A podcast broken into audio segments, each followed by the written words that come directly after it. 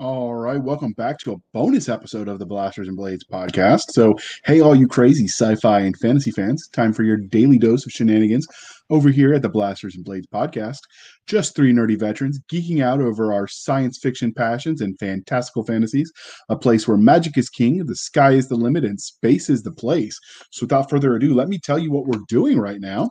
We're getting ready to uh, release some of the archive that we found from when we were the sci fi shenanigans. Uh, we're going to get those up there for for the posts that were brought down. We thought you might enjoy them, um, and so without further ado, let us uh, let us roll that beautiful. Oh wait, they're going to sue me. Play it.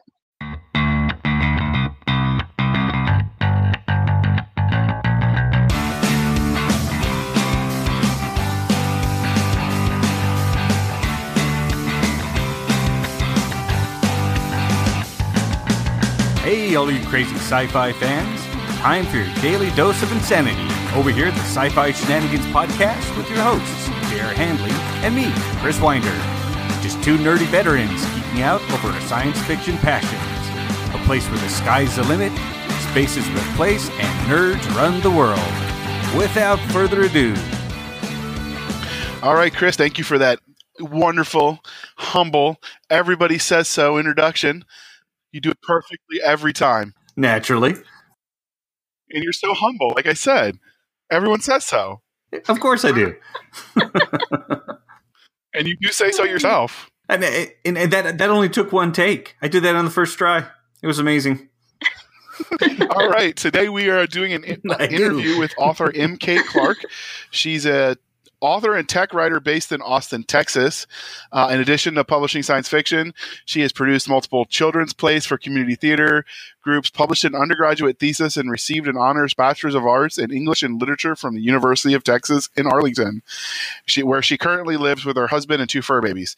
And yes, if that sounds like it was prepped, it's because we cheated and stole that from her bio.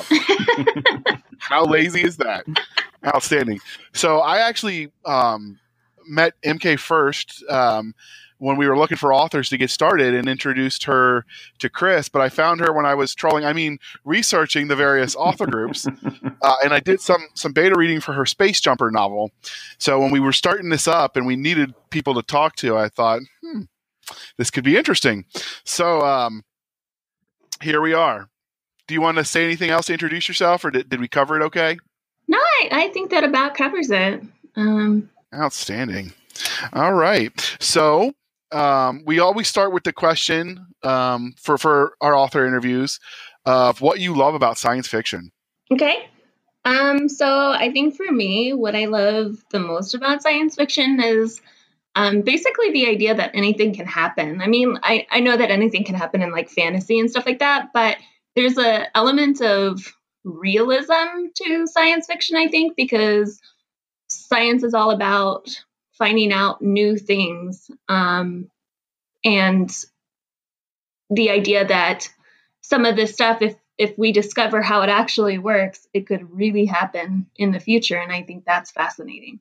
So the, so the potential yeah. of of what you write actually coming true someday, as opposed to eh, there's probably not going to be dragons.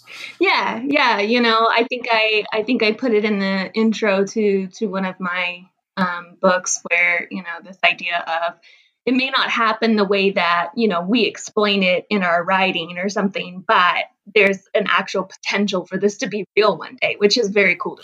All right. Well, first let me let me correct both of you. All right. So I, I'm the one trained historian. You two are the tech geeks.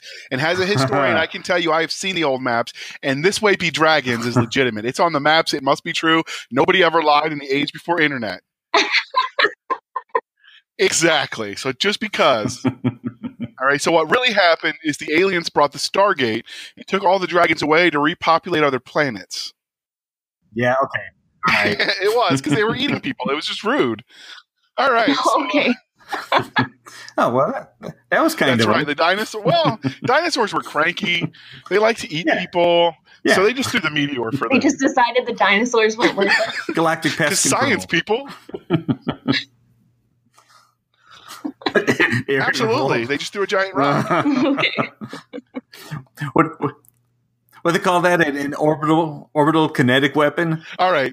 oh my gosh. So in your when I was reading your bio when we were prepping for the show, you mentioned that your evolution from um, childhood to, to writing now, as far as what you wanted to be when you grew up, started with wanting to be a fighter pilot. So, would you like to tell us that story? Um, so um I don't know when I actually decided that I wanted to be a fighter pilot, but I, I just know that I did one day because I don't know, I thought they were cool. Um, mostly jets. Like I didn't want to fly something else. I definitely just wanted to fly jets.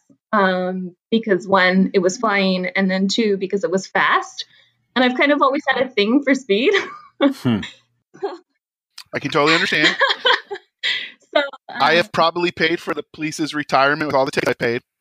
Yeah yeah i got into some- trouble with that um but yeah so i i've kind of always had a thing for speed and and i wanted to do that um for a long time. And then i think i got into high school and i started really looking at how to uh, fly jets with the military. And i think um you you either had to be um, good at taking orders or good at science, and I wasn't good at either. So I knew I had to do something else. Fair enough. yeah, I'm, I'm afraid of heights, so that would never actually happen with me. No, never. I, I can't even imagine. Well, I, I've got two strikes against me for flying. I'm colorblind and I wear glasses, so Ouch. Yeah. that left pretty much the infantry. All right. So, speaking of things that happen on the ground, it also says that you do plays. It, has science fiction or writing in general has it influenced how you create plays? Um, so the play thing is actually totally separate from the science fiction thing. Um, that was uh, something we had a kind of mentor relationship with a librarian when I was growing up, and we spent a lot of time in the library with her. Um, And Mhm. so she kind of pioneered a community theater program when I was real young, and so I was in a bunch of the plays growing up, and then um, when I moved back in, to the area in college, she reached out to me and asked me to write some plays for her and to direct them. Wow. Um, and so I decided to do that because I was, um, yeah, I was, I was just really getting serious about um, not writing but publishing, I guess Mhm. um, and really thinking, hey, this is something that I want to do. So I was like, yeah, this would be a great opportunity for that. Um, so I started writing those plays, and um, I actually think they helped me a lot as an author because um, I was a very descriptive writer and I didn't do dialogue very well. And Ah, plays are mostly dialogue. so right. Um, they actually really helped me um, be a better author. I think um, doing that. So so that was that was a really good opportunity for me in multiple ways. Sure, I can imagine exercising a muscle that hadn't been used before. Yep. Yeah, the, the dialogue muscle. Yep. that works. I, I talk way too much to have any problem writing dialogue. yes. yes, this is true. He's actually been really quiet. He- Are you sick? Are you good? Yeah. No, no, no. I was just trying not to talk over you. I thought, you know, this might be the episode where you got to say 10 words. yeah, I've, I've said my 10 words. It's all you now. oh I'm going to make a cup of coffee. Well, see, if you say that and you don't mean it, I'm going to cry. Now, the plays that you write, are they science fiction related? I mean, obviously it's different, but like what kind of plays do you write for the kiddies? They're actually not science fiction at all. Um, they kind of are are more in another level, which is um, uh, not not short stories, but like um, almost. I guess they're short stories, but they're like old stories, you know, like fairy tales, like the Grimm's Oh. fairy tales, and stuff like that. Um, which is a huge love of mine, of course. Um, I'm I'm a Disney person, so I love I love Disney and I love everything about the origins of where Disney came from. So all the Grimm's fairy tales and the Hans Christian Andersen and all of that is is a real love of mine. So um, my plays are actually um, kind of lean toward that genre um, because I think that they're more child friendly and easier to do, especially in a community theater setting where um, with the program that I was in, we were not only doing these plays with the children to get them into theater and to teach them how to act and start their whole theater careers, but we also had another side program that I ran um, where we taught them how to put everything else together um, for people who didn't want to act, but they wanted to learn about how to do scenery and how to do lighting and how to do all this other stuff. So um, it's it's a little harder to do science fiction, I think, without all of the complicated um, tech you need to do all of that. So the the child friendly Grimm's fairy tale type of thing is much easier to do in a program like that. Um, so we did um, uh, King Thrushbeard. I don't know if you've ever heard of that one. Um, I, I, wrote a play for that. Um, I wrote a play for something else I can't remember anymore. I would have to look it up. Um, but then I think the last one I wrote before I moved away um, was it was a collection of Aesop's fables, which was really kind of fun to put together because I had um, the story of the hare and the turtle as the unifying theme of the whole play. And basically, the whole race was them going through and and hitting up like coming across all of these other stories that happen in Aesop's fables. So you had like a whole bunch of other stories because as they did their race, they ran across them. Um, so that was really fun, like exercise, not just with the kids, but to write and to learn to tie together all of these different stories and episodes with like one unifying theme. So that was a really fun exercise for me as a writer. Yeah, I can imagine. It's a, it's a great way to, to grow it. Yeah. So I kind of fun. It, like I said, it, it really isn't sci-fi, but it's still a lot of fun as a writer. Well, I mean, it, it makes you more dynamic because if Hollywood ever came knocking, you're not relying on someone else to tell your story in this new medium. So it's not necessarily a bad thing. Plus, it's it's good. It's good. It's interesting to hear how authors have developed their craft. And so this is a really interesting way to develop the craft. Yeah, it's um it's a really good exercise for like if you struggle with how to do, you know, a unifying plot and then have a bunch of subplots on other layers as well. Like that's a really um good way to learn how to do that, I think. Um because you start to learn to look at things on multiple levels whereas before you were just looking at one plot. So, you know, um, at the time I was finishing up the first book of the Young Soldier series when I wrote this Aesop's Fables play. And then I went back and I added a whole bunch more layers after that. That's great. Hmm. All right. Well, personally, I can remember back to when I was three years old and my sister came home from the hospital.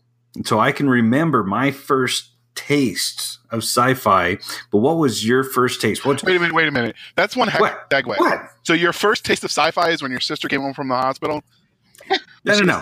I can remember back to three. My first taste of sci-fi when I was four, and I went to see Star Wars in the theater. Okay, I was like thinking maybe there was like ET relationship with your with your sister or something you weren't sharing with us.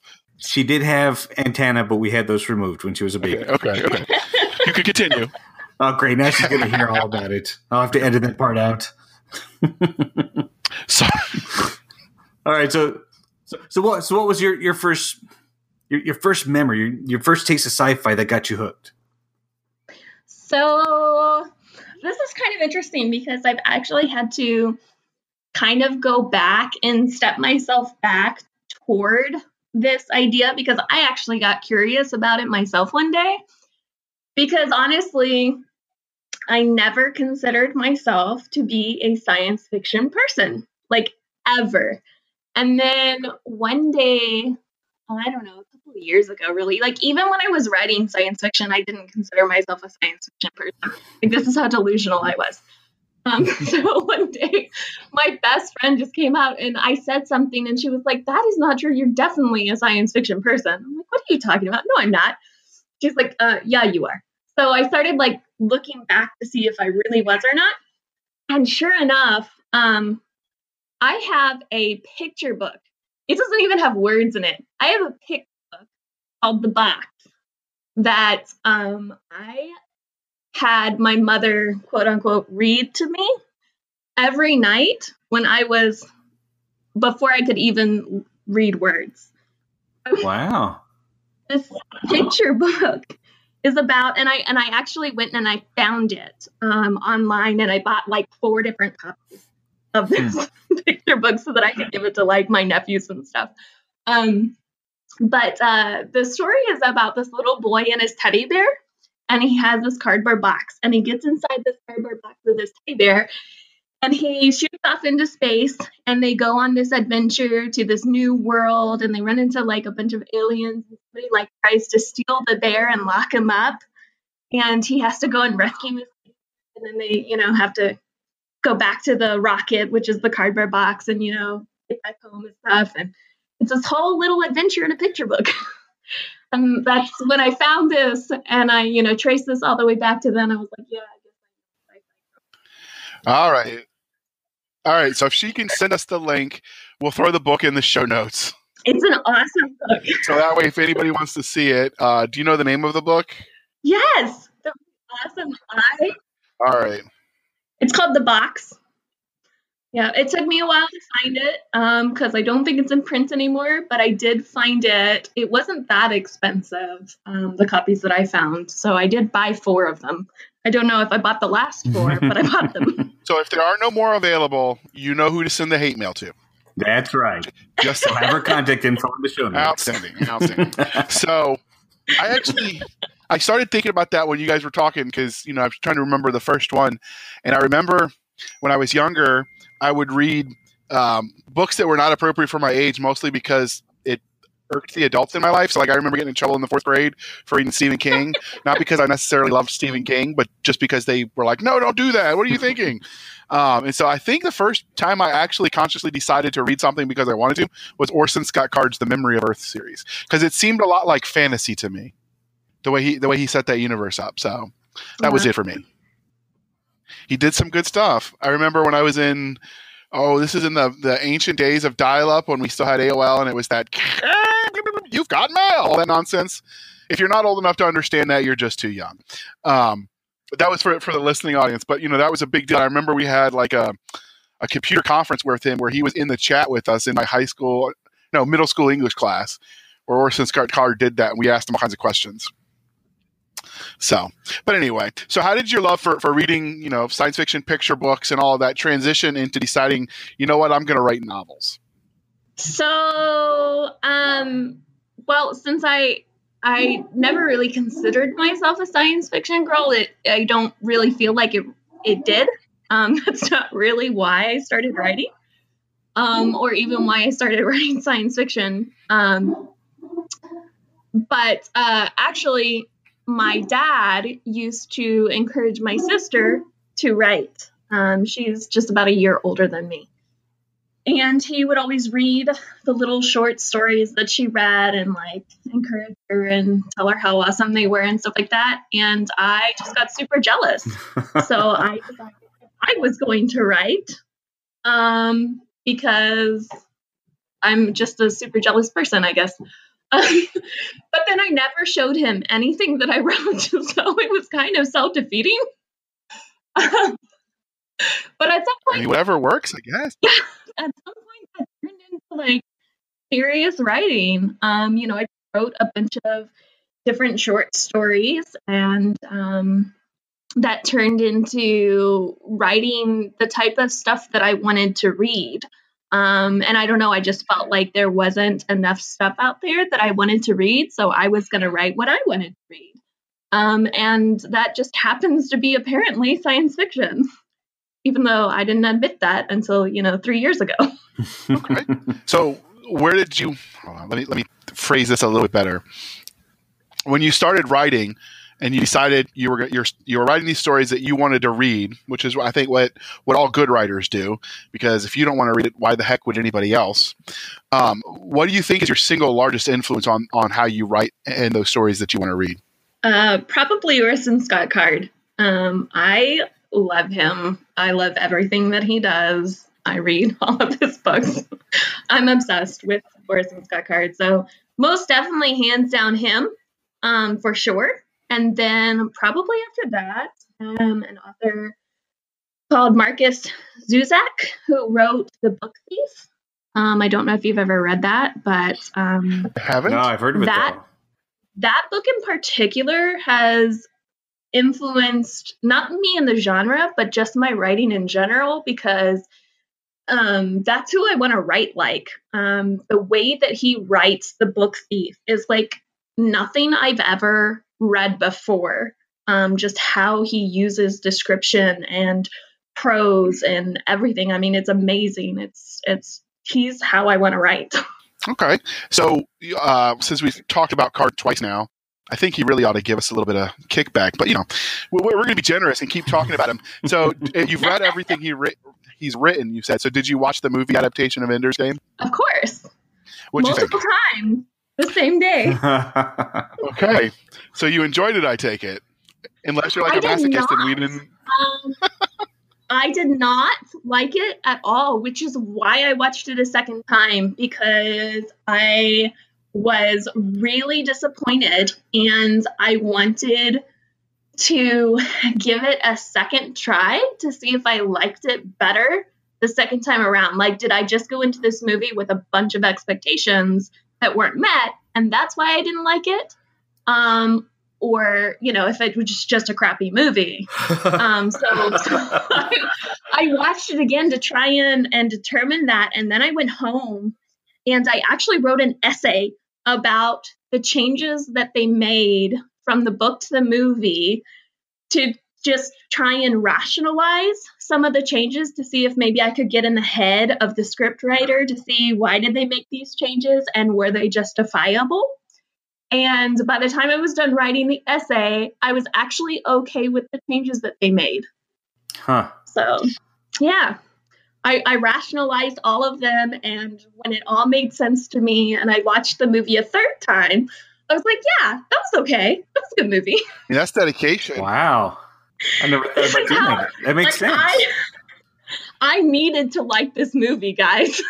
Cognitive dissonance is a thing. I mean, I'm only slightly obsessed. eh, obsessed, passionate, whatevs. So, does your does your husband humor you in all of this, or does he just roll his eyes? I get a lot of eye rolling from my wife. he yeah. he actually does humor me. It's really quite funny. He is so, so supportive of what I do. And he tries so hard to be supportive as well. And it's really quite entertaining because he um the first the first book um is is I categorize it as a as a young adult because it's a, a coming of age story. And he apparently, I've learned this, hates coming of age stories. And he and he you know tries to be supportive. So he he's he's been reading through the book and he's been reading through the book for a year now just trying to make it through because he hates coming of age stories. And so he's still pers- pushing through it. Like i'm i'm almost to the end now. He's like it's it's a good book. I just don't like young adult stories What a so he trooper. tries yeah and then like i'll have random conversations with him about like topics that he doesn't even understand what i'm talking about mostly because i start in the middle of a conversation that i started in my head and he just kind of sits there and nods and he's like okay uh-huh and then i'll be like well good talk and i'll go away and he's just like i have no idea what just happened I, I can understand that. All right. I'm not alone. No, I feel like we should be chanting "one of us, one of us." so, all right. So, um, sorry. All right. So, your the series that you mentioned that you're writing, the Young Soldier uh, book. Um, why don't you tell us a little bit about that that series? So um, this series um, is well the the first three books of this series are about um, Don, and like I said, it's a coming of age story. So it starts out where he's really young, um, and it follows him as he grows up into an adult. But the series as a whole um, follows him from the time of like when he's young and he's like just starting out and he wants to be a space jumper. That's like the thing he's wanted forever and ever. And that's what he's starting out to do. Um, and he, you know, he's got to overcome a bunch of different things to do that. But as he overcomes all these, you know, obstacles and he you know grows up and gets into the real world and and starts to see how the real world works um, you know his perspective on things kind of kind of changes you know and he becomes a little bit cynical.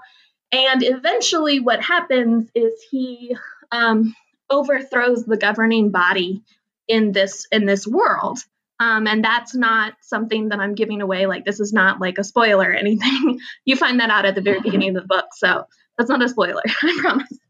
Um, but he you know through throughout his journey he overthrows the, governing body of the world. And um, so so the series just kind of is this it introduces this concept um, at the very beginning of the series where you know what happens in the future.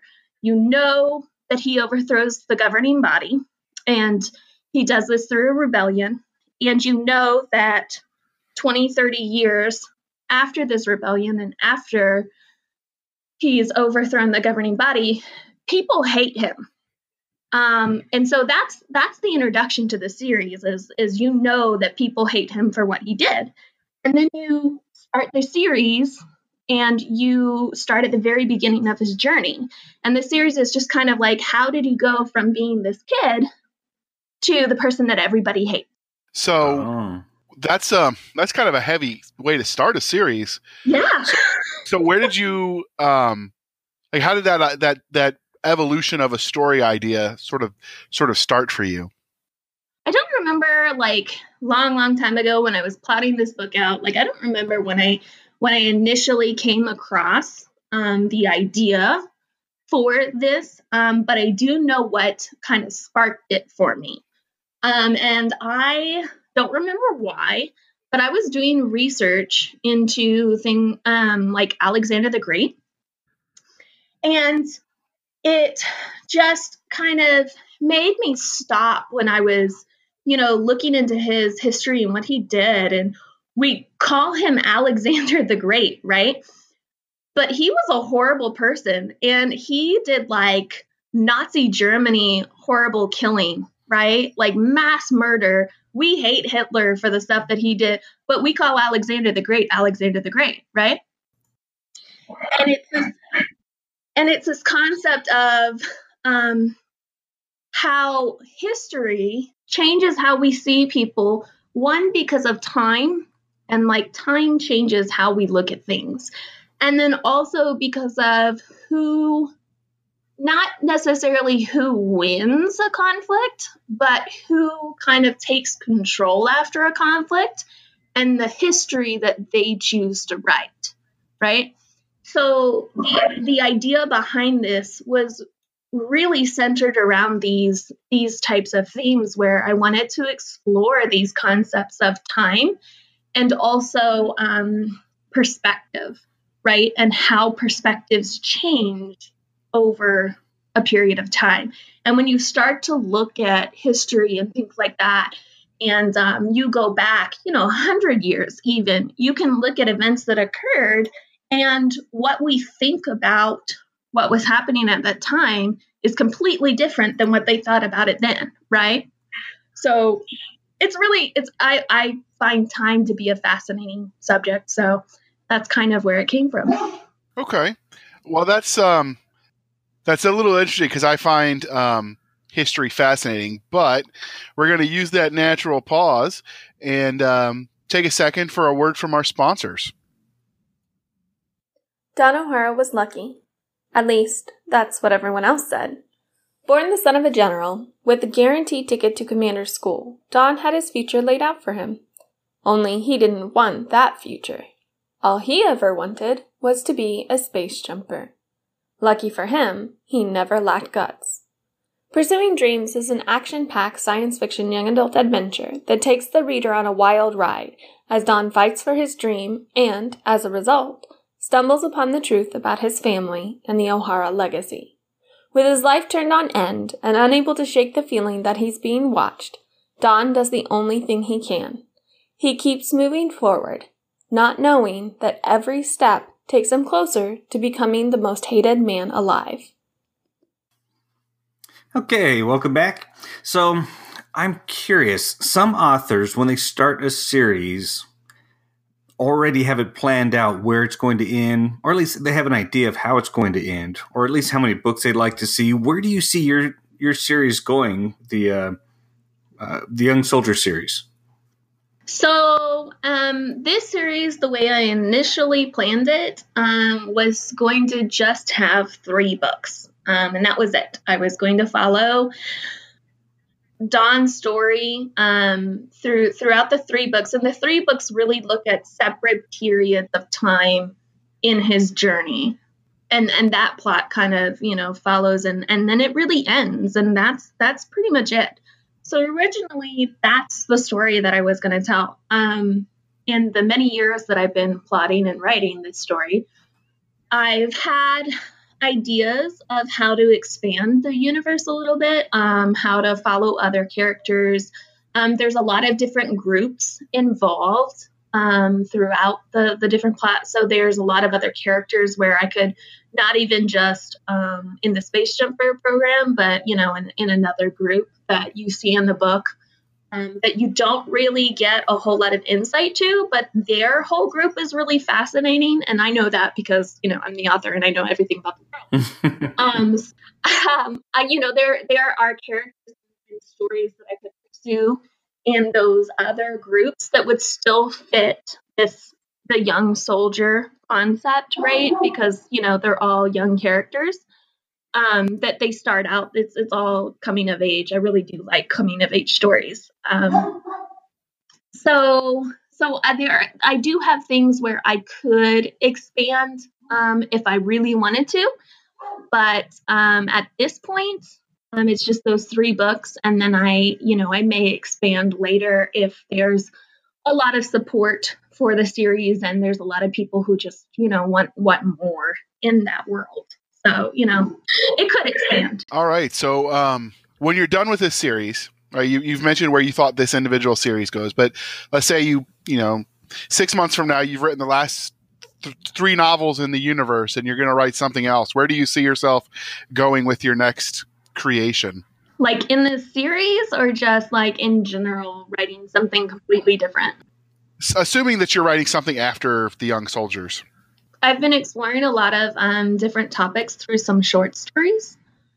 Um, and so I, one of them, I'm actually planning a couple of short stories um, that eventually, like, I'll, I'll publish them separately as short stories, and then I'll combine them into into one book, as it were. But it also kind of follows that same kind of episodic um, structure of the Young Soldier series, where um, the three books follow the different periods of his life. Um, so the short stories all kind of look at different time periods of the same event that occurs.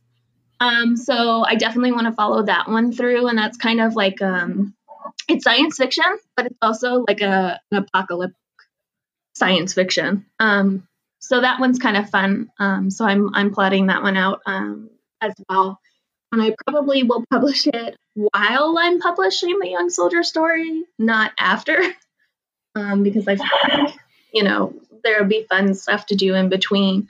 Um, and I feel like writing other things keeps me from getting bored with the current story. So, so there's that one, and then I've got a couple of other ones. I've got a fantasy actually um, that I really want to write, and it has no science fiction at all like an Anne McCaffrey kind of fantasy or a fantasy kind of fantasy? Uh, no, pretty much fantasy. Okay. No science fiction, nothing, no technology. All right.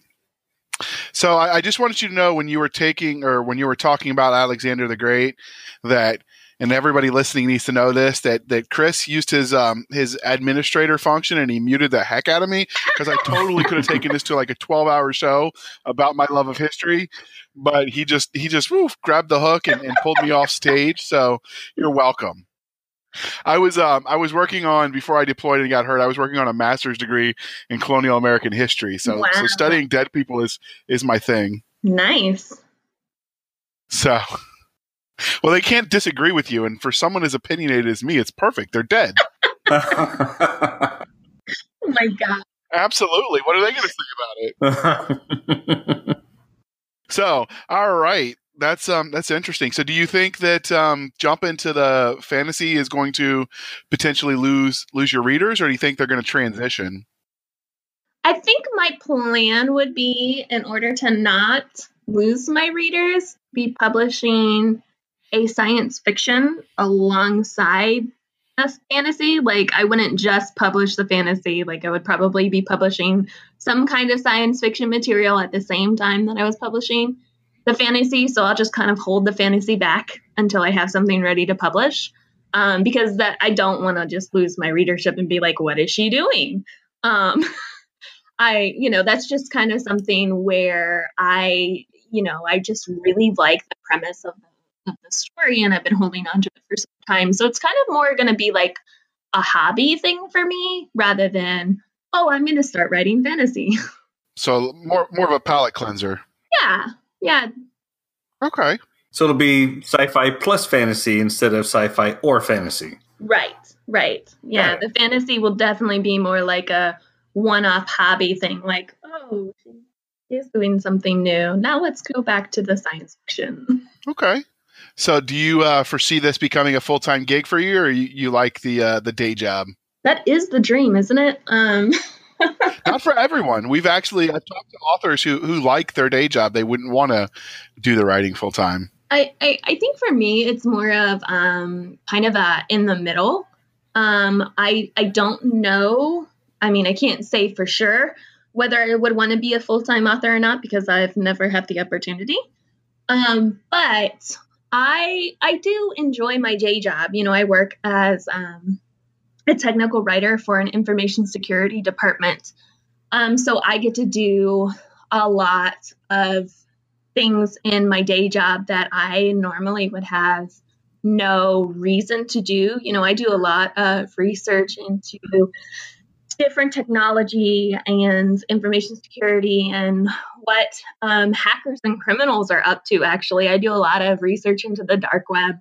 Um, you know, and I learn a lot of things um, that I actually find very helpful when I'm writing because you know I can I can speak on authority on certain things um, that I wouldn't normally be able to do, and so I like I like having that, um, and my job is really interesting.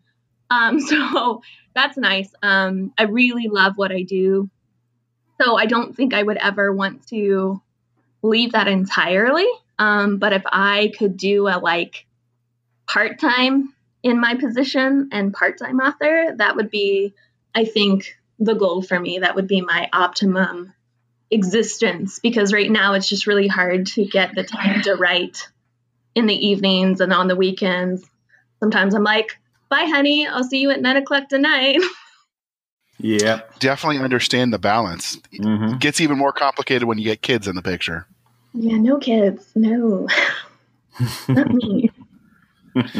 Well, I mean, you've got the fur babies to to complain and bite your toes when you don't get enough attention. They are a handful. Oh my goodness. We might have the most jealous dogs on the planet. They are so jealous of just each other.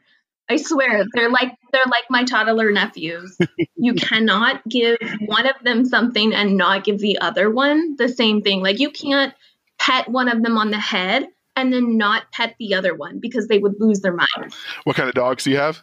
We have um it's a Catahoula uh, leopard dog, if you've ever heard of that. I have not. And um it's he's about 70 pounds. He's about the size of a lab. Okay. Um and then we have a Great Dane. Oh, those are big. Yeah, he's massive. He's 150 pounds. Wow. Wow. What made you decide Yeah. to get a horse and call it a dog? Well, actually, he's my husband's. Um, he came with the marriage. Okay, so you- okay, fair enough. but actually, um, I think the story with DOG, that's his name, DOG, for real. Um, a dog named Dog. I like it. So DOG was actually my brother-in-law's dog, I believe, and my brother-in-law was stationed overseas for a period of time. So we just kind of, um, or Doreen, my husband, inherited him, and um, and then we kept him. So you're a dog napper in your spare time. Yes, we are dog nappers. Yes, unfortunately, Outstanding criminal masterminds. yeah, unfortunately, my husband won't let me dog nap anymore. Although I do show him cute pictures of dogs all the time. well, I mean, could your could your existing dogs could they take the jealousy of one more? I don't know. Yeah.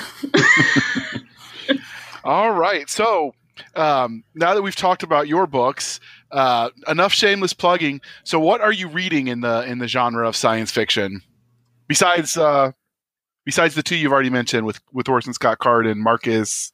Oh goodness, I'm going to mispronounce his name, but um, Zusak. Markus Zusak is not actually the book thief. Is not science fiction. Okay, it's historical fiction. Um, so that doesn't count as science fiction, unfortunately. However, I'm also not reading any science fiction currently, as horrible as that sounds. gasp. I know, I know, it's it's awful. I'm I'm bad author.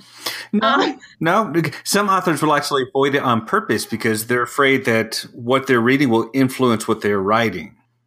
Well, I think for me, like um, I'm working on a on a project right now with a group of writers where we're doing a short story series where all of our short stories are within the same series.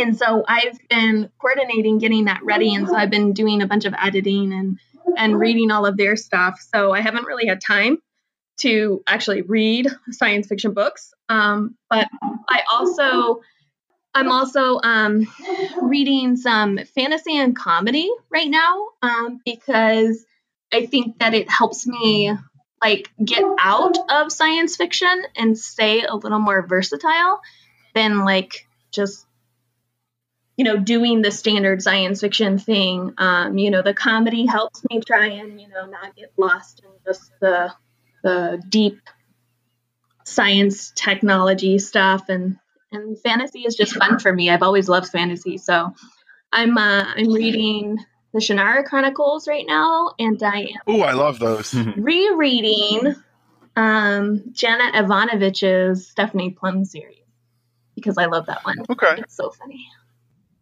So, have you looked at any of the um, the space comedy that's out there? Like, I think it's Barry Hutchinson, right, Chris? Yes. Oh, yeah. Um, so I haven't read any of it yet. I have it. It's queued up on my Kindle, but I haven't actually read it yet. I do own it.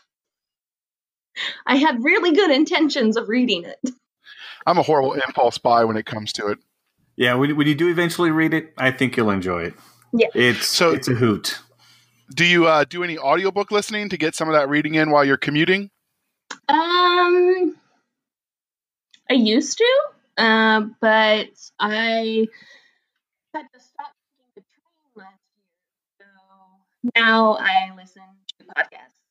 Um, okay. I have audiobooks. Um, I've actually been listening to my audiobook recordings recently because I hired somebody to do um, audiobooks for me. So I've been listening to a lot of the recordings of my own. That has to happen. I have minions for that. Yeah. I don't. I know that sounded. You should you should do that. I should. I really should. But see, I, I I put my mom and my wife to work, and if I need more minions, I guess I'm going to have to become a polygamist or something because there's only so many hours in the day. Wow, I, you went there. I have a control issue. I think I just like I have to know that it's okay myself. Like I have to listen. See, I don't. So once I tell the story, for me, I, have moved on. So like, I don't even. I do it because obviously you have to, but I don't even like going back to the editing. I'm like, nope, I want to tell the next story. Yeah. So. But I actually don't mind listening to the audiobook. I hate editing. For me, the audiobook files are actually really interesting because um, I can I can be totally of my book because I've been editing, right? Just I can't read another page of my own work because I've edited it so much. And then I'll listen to the audio file and it's like a whole new story for me. Um, just because but well one, I'm not I'm not narrating it, so I don't have to listen to my own voice. Um but um I I uh I like listening to somebody else read it. It's it's a whole new adventure.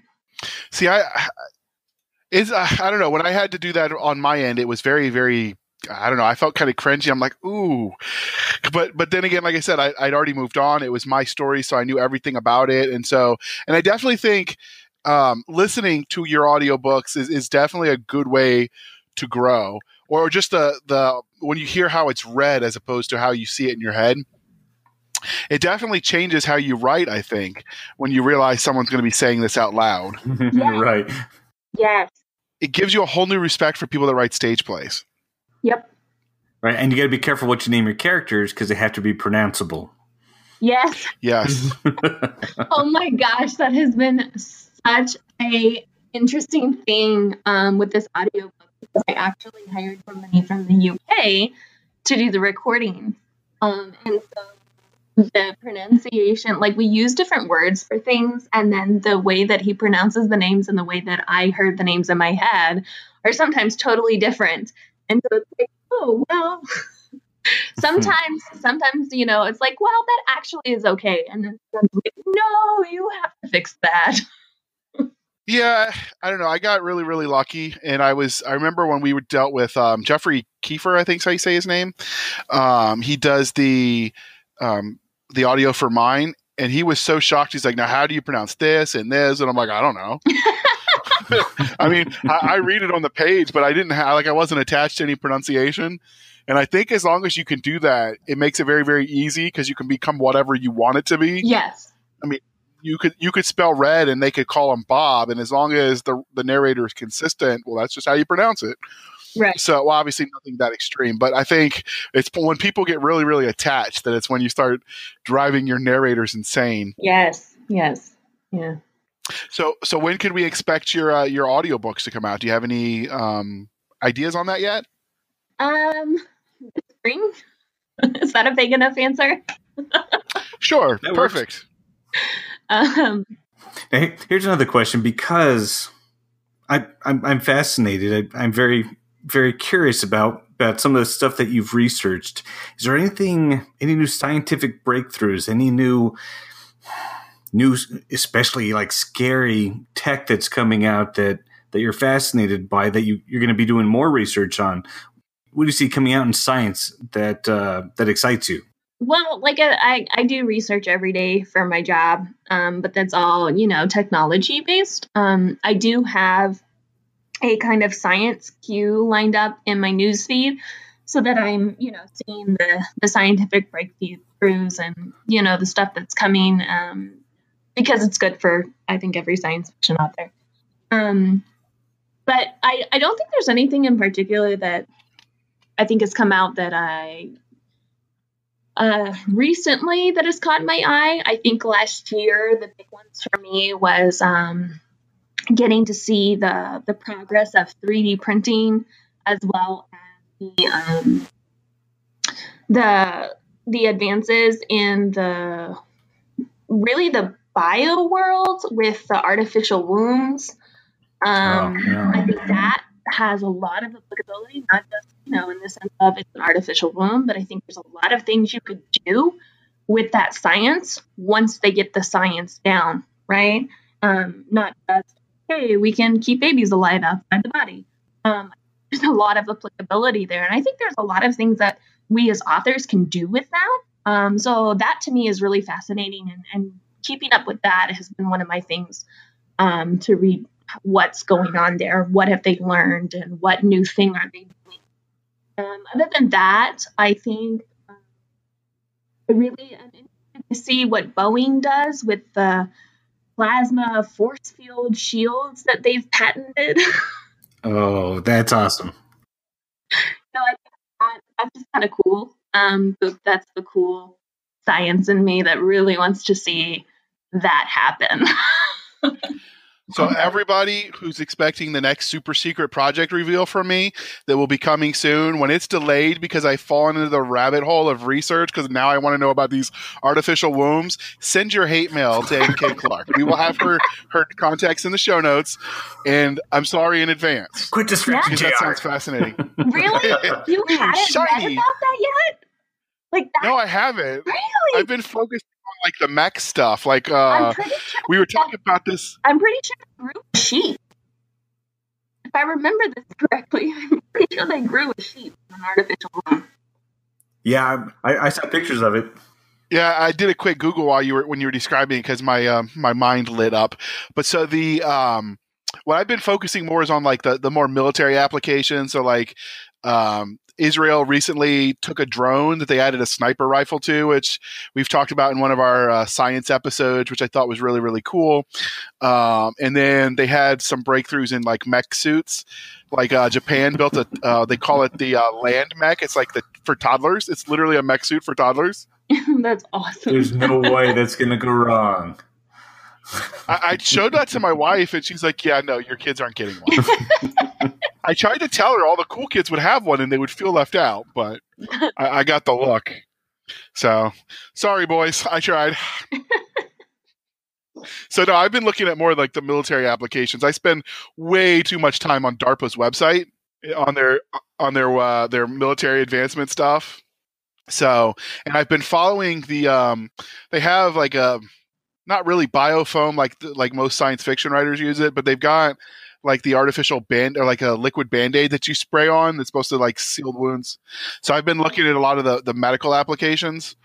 Um, Yep. and I've been paying a lot of attention to like the uh, the helmet improvements. So uh, one of the things that's changed with warfare is that uh, our ability to get people off the battlefield when they're wounded to a, a, a hospital, a mash unit, whatever, has increased so greatly that people are living with wounds that would have killed them before.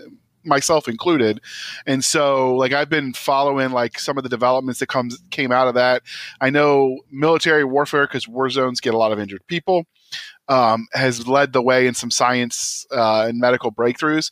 So I've been following like the advancements in helmets. They've been working with the NFL about some um, better helmets for soldiers that are like help with concussions and stuff. I just find all that fascinating. But that's not the one that I actually have been watching the closest. So the um, um hypersonic SR seventy one uh, plane was a Cold War long dead project for for a spy plane, and they've made it hypersonic. And the seventy one became seventy two. So the seven SR 72 Blackbird, which it's a spy plane, so of course it's all over the internet Right. right? Because we all needed to know about top secret government projects, but that just looks interesting. But it's it appears from what I can find to be unmanned. And when I see unmanned and computer controlled and AI controlled, all I think of is you want Skynet. This is how you get Skynet. so, Yeah. what about you, Chris? oh, the, the one I've been watching is actually probably the seventh or eighth one I've seen, but the latest one, the the interwebs is calling it the Michigan Meteor.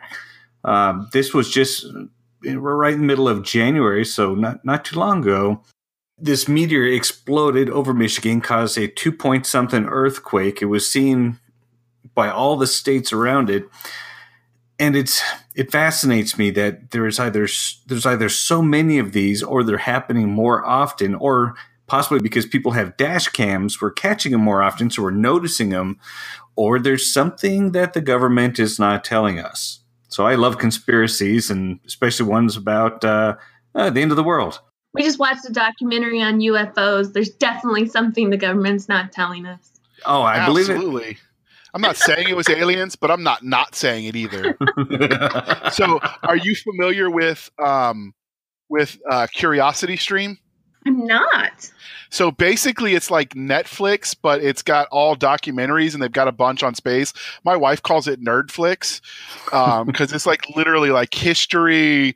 I've been binge watching like uh, about the ancient Celts and, and all of that, but they also have a bunch um, on on science and stuff that I watch with my son. So they've got some where they talk to Neil deGrasse. De, oh, I can't pronounce his name, but um, Tyson. Neil deGrasse Um, Tyson. Yeah, so he's done a couple, and they've done a bunch on, on the the science and stuff. And I'm waiting for them to come out and say we know it's aliens.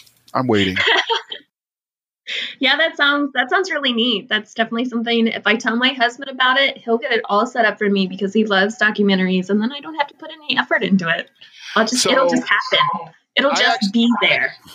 it's a pretty cool website. It's literally just curiositystream.com, and it's um it's sort of like once you get your your subscription, you you pay it by the year. I think is what we did, and the the price varies on if you want regular HD or whatever is above HD. It's like I, I can't even remember.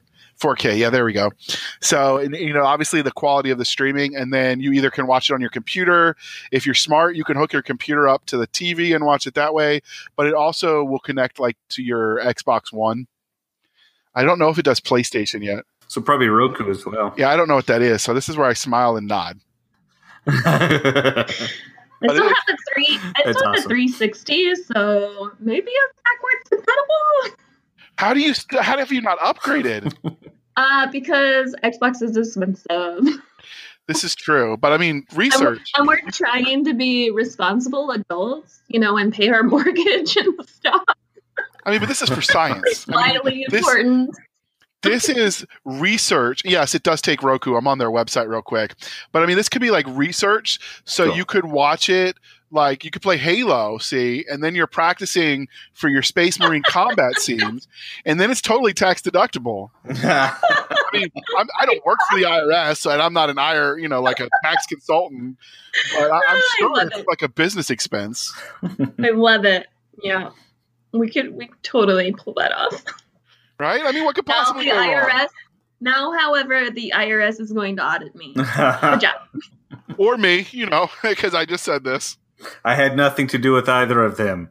Just in case I anyone's disavow, I disavow, I disavow. Well, you know, I got audited like five times when I was in college. Every single year I got audited. I don't know what they thought I was doing. Apparently, Wow. whatever I was doing, you know, going to college, man, whew, that deserves auditing. knock on wood, I've never actually been audited. So now that I say that, I'm going to get a knock on the door. and It's going it's to be the tax man. So that's that's fascinating. But yeah, I, I really I love it. It's um um it's got some pretty pretty neat people on their staff. There is trying to think Mish Misho M I C H I O Misho Kaku is a uh, physicist who uh, teaches at uh, in New York, but he also wrote a book that our um, a friend of the show Terry Mixon recommended for Chris and I called Physics of the Future, and he's Ooh. actually yeah it's it's really cool. He did a bunch of, of books in that series. He's actually one of the um, advisory board members. You should you should send me a link to that when when this is over because that actually sounds fascinating. yeah, I bought it. All right. Well, since yeah, I did too. I got a, a paperback. but let me or hardcover. Excuse me. Let me make a note. We'll put that in the show notes. So, physics of the future. It's really cool. I, I've been browsing it, uh, reading it with my son. He is um, nine and loves everything science. So it's just why not? You know, encourage that. You know. mm-hmm. Go for it. All right. So, in our our last question before we transition out of this, because we could talk all day and then would have people falling asleep on us. And anyway, so what do you see as trends coming for 2018 with science fiction? Unfortunately, I'm going to have to go with the answer that I think everybody's giving right now, which is um, lit RPG and virtual reality. Um, just because I think it's going to be really, really hard to escape the Ready Player One wave. I think that's that's going to be that's going to be the the big one, um, and I think that's going to kind of take over. Okay. The um, uh, there's a recent development um, that Chris and I we've talked about it, and we've we've done a couple tech episodes, um, and one of the ones that, that we mentioned briefly, just because there's not a lot out on it yet, but they actually have it's almost like wearing a wetsuit, and it's got like electrodes all over it, and then the um, AI when it interacts with it or the virtual reality, you can like feel sensations from the virtual reality. So, oh no! I'm so excited! I want one. have you seen um, um, Demolition Man? um, let's see. Uh, no, I don't think I've actually seen that one. Okay, well, it's a post-apocalyptic sort of sci-fi. That's the one with the three seashells, and Taco Bell's the only restaurant of the future. God help us all. um, but no, the reason I mentioned that is they actually have a scene where they're using essentially technology that sort of does that. So it's it's always Yeah. cool when we see you know uh, technology from a sci-fi years later show up as legit. Like I, I just that always blows my mind. Yep, yep, I love that too. But yeah, it looks like they. I watched testing, and it, it seemed. fu- I mean, obviously they could be faking it. You never know. I mean, this could be like a Yeah. soundstage in Hollywood, but but it looked it looked cool. So it's definitely worth I- looking into. read about that and I like jumped out of my seat. I was so excited. Like virtual reality is my thing. I have been waiting for virtual reality for 10 years. I have been watching like before this was even like a thing. I've been like finding scouring the internet for for articles and like developments and stuff like that. Like if I could be a beta tester for any of that stuff, I would be all over. That's my thing. That was always my uh, my So favorite part of the the Star Trek where they had the uh, the hologram deck or whatever. Oh yeah. I totally never would have left that thing. Yeah. They'd have to like come kick me out because I'd be like, five more minutes, guys. they actually used that uh, similar technology in uh, the Orville. Yeah. I just I think that that's awesome. But Yeah. uh, we're we're running a bit long, and, and Chris is giving me the evil eye through the monitor. Just like Sauron, he can do that that, that stuff. People be afraid, be very afraid. But so, where can listeners find you? Um, so I have a website, mkclarkbooks.com. That's pretty easy, um, where I post all the links to my books and I update what I'm working on and stuff like that. So that's a really easy way to find me um, and just kind of get an overview of what I'm doing. Um, but then I'm always on Facebook and Twitter and Instagram as well. So um, those are all really good ways to find me. Outstanding. Uh, As usual, those will be in the show notes. Chris, do you want to tell people where they can find us? Sure. Our website is www.sfshenanigans.com. Our Twitter is at SFS, that's Sierra Foxtrot Sierra underscore show. And our email is podcast at sfshenanigans.com. Thank you for spending some of your precious time with us. For Chris Winder, I'm J.R. Hanley, and this was the Sci Fi Shenanigans Podcast. We'll be back next week at the same time where we'll indulge our love of space and all things that go boom.